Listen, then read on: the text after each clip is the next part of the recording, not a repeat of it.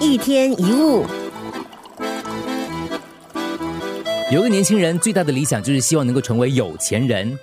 为了达到这个目的，他不但天天加班，赚来的钱也几乎都拿去投资。短短几年内，他累积了可观的财富。可是他觉得自己越来越不快乐，变得斤斤计较，甚至还得了忧郁症。老板察觉到他的异常，建议他回老家休息几天。回到老家之后，他跟老父亲一起坐在门前乘凉，脑子里却闷闷不乐的想着：哇，我这样休假会少赚很多，好像划不来哦。突然，这个老爸爸指着夕阳就问他儿子：“儿子，你看夕阳那么美，你为什么不多看几眼呢？”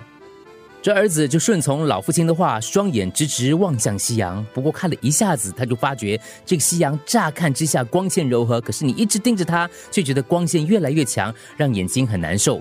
他用力眨了眨眼睛，想要看得更清楚，但眼前只剩下一片刺眼的光，什么都看不到。男子于是闭上眼睛。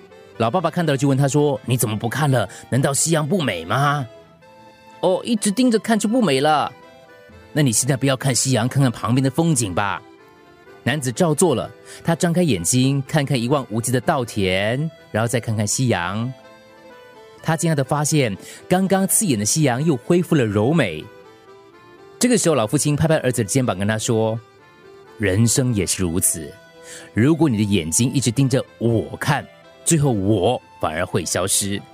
相反的，当你看着别人的时候，你也会同时看到我的美丽跟伟大。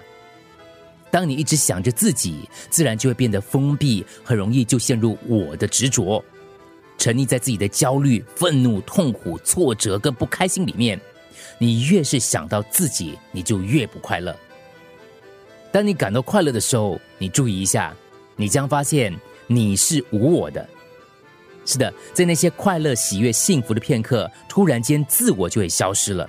那也就是为什么很多人在无私奉献、做了类似像义工这种工作之后呢，就觉得很快乐。给别人散播花香的人，自己也会沾上一缕花香；为别人带来阳光的人，自己也不会被排除在外。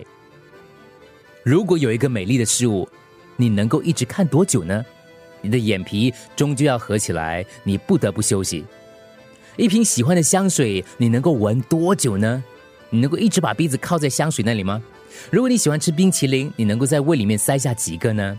你能够吃甜甜圈十个、一百个、一千个？如果连着吃，你迟早会厌恶的。自己吃只能吃到一个味道，与人分享可以享受到不同的味道。独自欣赏是一种美，但与人分享更美。独自品尝是一种快乐，但与人分享。你会更快乐。一天一物。